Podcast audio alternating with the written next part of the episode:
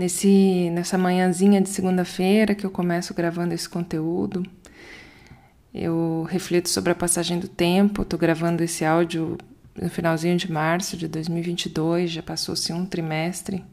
Reflito sobre a resiliência que São Paulo impõe. Ainda não são seis horas da manhã e já ouço o movimento dos carros começando e consigo imaginar as pessoas que têm que sair para trabalhar, que muitas vezes vão para longe, demoram ainda para chegar no trabalho. Eu sempre me admirei muito quando eu morei daqui da, aqui da outra vez também. Eu me admirava muito com essa resiliência.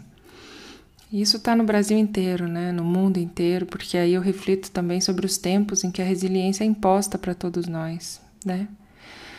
Eu tento trabalhar na minha mente o grande desafio da desidentificação com esse mundo. É, e é sobre isso que eu queria falar com vocês hoje. Ainda essa semana eu vou, eu vou gravar um pedacinho de uma leitura, não vou colocar nesse áudio para não ficar muito longo, sobre um livro que é Os Quatro Compromissos Toltecas, do Dom Miguel Ruiz.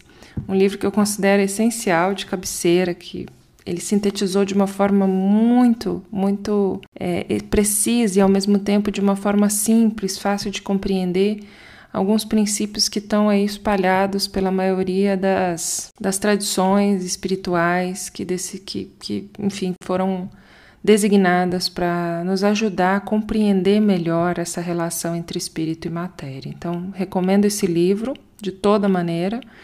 E depois eu vou ler um, um pedaço desse livro que eu considero muito, muito importante para esses momentos que a gente está vivendo. Nesse trechinho, que eu vou só antecipar para vocês, ele fala principalmente a respeito de que esse mundo aqui, o mundo desperto, é na verdade o mundo do sonho. Ou seja, a nossa mente está ligada, mas são tantas as ilusões que a gente vive nesse momento, são tantas, é, são tantos mitos que eles chamam de mitote tantos mitos que foram criados ao nosso redor, tantas concepções a respeito de quem nós verdadeiramente somos, equivocadas, que fazem com que nós acreditamos que sejamos essas coisas, né? Então, enfim, dizem que temos determinados papéis, dizem que somos importantes por determinadas coisas, dizem que temos que cumprir determinados roles e coisas, e nós acreditamos nisso, e quando não cumprimos isso, nós sofremos. Então, ele explica sobre isso né? Talvez eu grave esse, esse conteúdo e mande para vocês ainda hoje, porque eu considero ele bem importante como complemento disso aqui que eu estou falando. É, mas de toda maneira, tendo esse conceito, eu tento trabalhar na minha mente essa desidentificação. E como desidentificar-se, né? Ou seja, o que é essa desidentificação? É lembrar que, assim como quando eu estou jogando um jogo de tabuleiro, eu posso me envolver apaixonadamente por aquele jogo, mas eu sei que eu não estou dentro do jogo.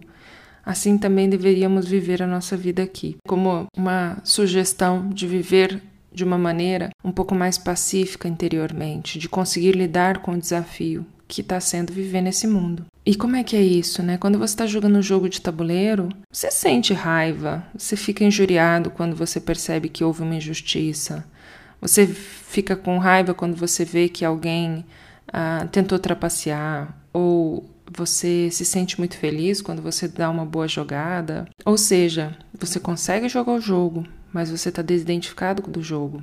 Você não é aquele jogador, você utiliza-se do jogador né? Então todo esse contexto que você vive, que eu vivo, da personalidade, da, do trabalho que é colocado, que muitas vezes é imposto, né? A maioria de nós não escolhe o trabalho que tem. E aqueles que estão lutando para viver daquilo que que tem potencial e que acreditam, me incluo nisso, tem sido uma luta, como qualquer outra luta legítima, mas que muitas vezes é, sacrifica muita coisa, né? Então, esse é o mundo daqui, que implica em muitas ilusões também. E implica em não fazermos exatamente aquilo que está, está na nossa essência como um trabalho, como um meio de vida. Implica muitas vezes em não conseguirmos manifestar muitas coisas internas, sentimentos, emoções, ideais, como gostaríamos por não termos espaço para isso. É um jogo. E jogo tem limitações, jogo tem regras. E quanto mais desperto você tá pro jogo, quanto mais consciente você está do jogo, mais você consegue mudar a sua realidade dentro do jogo. É ou não é? Quanto mais você domina as técnicas, mais você consegue mudar a realidade. O que muita gente às vezes esquece é que dominar as regras não significa fazê-lo somente com a intenção de obter ganhos pessoais. Todas as linhas das tradições mais antigas, e é onde eu mais tenho afinidade, porque entendo que nesse, nessa época que a gente está, principalmente nos últimos 1500 anos, a gente está saindo de uma era de ferro, né? Passando por uma era de ferro, saindo dela, ainda uma era de muito baixa consciência. E as informações que a gente recebe são muito distorcidas nesse período, né? Elas vêm corrompidas demais por esse mitote, por esses mitos. Então, quando a gente acessa informações mais antigas, mais milenares, a gente pega mais da essência. Mas, de toda maneira, é, essas linhas, a maioria delas fala de algo que eu considero muito, muito essencial nesse processo de desidentificação. E, ao mesmo tempo, ou seja, ser um jogador, mas ser um jogador ativo, porque a maioria dessas tradições, inclusive, traz isso como um princípio fundamental de fazer mais do que por si mesmo, de despertar para si e para o mundo, de ter uma vida ativa moralmente, espiritualmente, eticamente, para si e para o mundo. Não somente para ter uma, a sua própria paz, porque você não está sozinho. É, não dá para trabalhar sozinho nesse mundo, porque sequer somos um único indivíduo. Quem cria essa ideia da individualidade, da separação, é o ego. O ego é responsável por. Ele é um mecanismo que tomou posse do corpo, por assim dizer. O ego ele é responsável por uma por, por caracterizar o personagem. O ego é responsável por nos dar uma roupagem, por assim dizer, assim como na analogia do jogo. É preciso você saber se você é o jogador A, B ou C, mas você não veste ele a ponto de esquecer quem é. É ou não é? Mas a verdade é que nós não somos sequer um indivíduo. A individualidade é um conceito para nos ajudar a viver a experiência aqui na Terra. Porque se eu estou bem e o mundo vai mal, é, eu entendo que é necessário usar essa força para que o mundo se torne um lugar melhor. E se eu estou mal, eu me acolho, eu me recupero para que eu possa voltar a agir. Eu tento não pensar no que eu deveria estar tá fazendo, porque isso me tira forças do presente. Eu sou como um cavalo que, na linguagem da Umbanda, do Candomblé, das religiões de matriz africana, recebe uma entidade. É, é uma boa forma de compreender esse momento que a gente vive aqui encarnado na Terra. Somos todos cavalos, né? É, como tal, eu me utilizo dentro do possível, do que vale a pena nesse mundo, para receber uma força, uma entidade, uma energia que venha para o avanço dos tempos, né? Então, quando a gente se desidentifica, quando eu falo aqui de cavalo, de, de entidade, tentem olhar para isso com um olhar um pouco mais expandido, mais aberto, sem se fixar tanto às estigmas, aos mitotes que foram criados, que estigmatizam tanto, tanto e trazem tanta ignorância. É uma concepção genial que é, eu tenho uma pessoa muito próxima de mim que, enfim, estuda a filosofia complexa, né, filosofias que, enfim, grandes filósofos que trazem essa noção de que o indivíduo sequer existe dentro da perspectiva filosófica. Eu olho para isso dentro da perspectiva espiritual e elas se encontram. Nós somos todos aqui, enquanto identificados, eu como Dani, você aí como outra pessoa, somos apenas jogadores de um único movimento. É o movimento da vida, da divindade, movimento de, do sagrado. A gente entende que ao se preparar, ao ser um bom receptáculo, a gente vai receber uma missão, né? E essa missão, ela muitas vezes não é, não está dentro do mitote concebido, ou seja, não está dentro daqueles ideais que a gente se coloca, como ah, a vida dessa pessoa é tão mais interessante que a minha, isso que a pessoa faz é tão mais importante que o que eu faço. Isso tudo vem do ego. Então a gente tende muitas vezes a desvalorizar a nossa profissão, a desvalorizar a missão que foi colocada para nós, por exemplo, de ser uma mãe, de gestar uma criança, de trabalhar no emprego que não necessariamente você considera importante, mas que paga as contas da sua casa, que deixa que seus filhos possam ser educados. A gente cai nessas ideias equivocadas do que seria uma grande missão. E a gente esquece que preparar esse receptáculo, seja, preparar esse, esse corpo para receber uma boa entidade, significa, na verdade, entender-se como pessoa, viver o momento presente, não se angustiar com o passado, nem se afligir com o futuro. Entender que somos parte de um todo sem se achar tão importante. Tudo isso são coisas que são importantes a gente lembrar quando a gente vai tocar a vida. Isso ajuda a gente a não sofrer tanto com o que as pessoas pensam de nós. Não que a gente não sinta, mas a gente lembra: isso aqui é uma ilusão. O que eu cultivo dentro de mim traz frutos. Algo se incorpora em mim a partir daquilo que eu cultivo dentro de mim.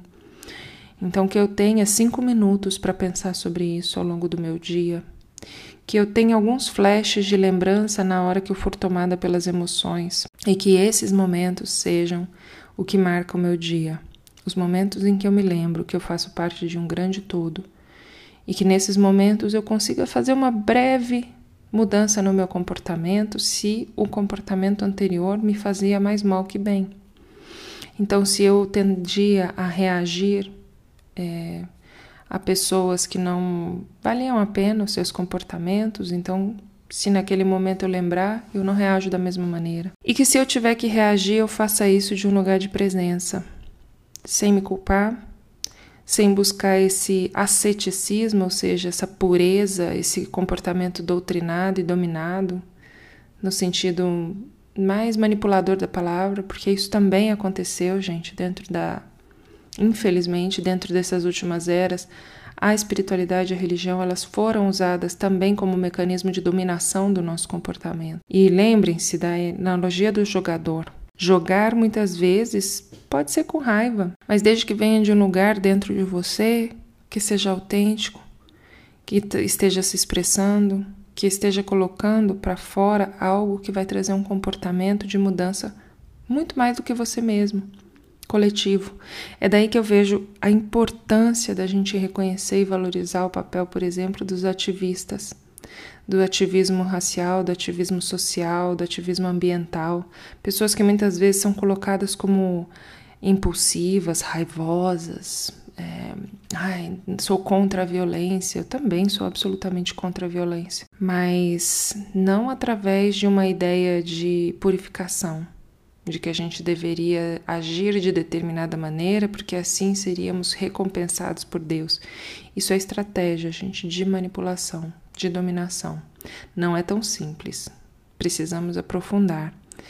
E eu entrei nesse tema perigoso, porque não vou querer me aprofundar nele agora, mas acho importante trazer essa reflexão também para não reforçar aquilo que eu não acredito. Que a gente deva reprimir, reter tudo aquilo que a gente considera injusto nesse mundo. A gente deve agir sim de uma forma consciente, dentro do possível de uma forma pacífica, mas muitas vezes necessariamente de uma forma não passiva, dentro do possível de uma forma pacífica, o que não significa passiva. Temos mestre, mestres aí tentando nos ajudar a fazer isso, Gandhi, Martin Luther King, são alguns dos que trouxeram algumas lições de como fazer, mas não necessariamente somos Gandhi ou Martin Luther King. Não por acaso eles eram líderes. E não precisamos nos comparar. Eles nos trouxeram referências, nos trouxeram caminhos.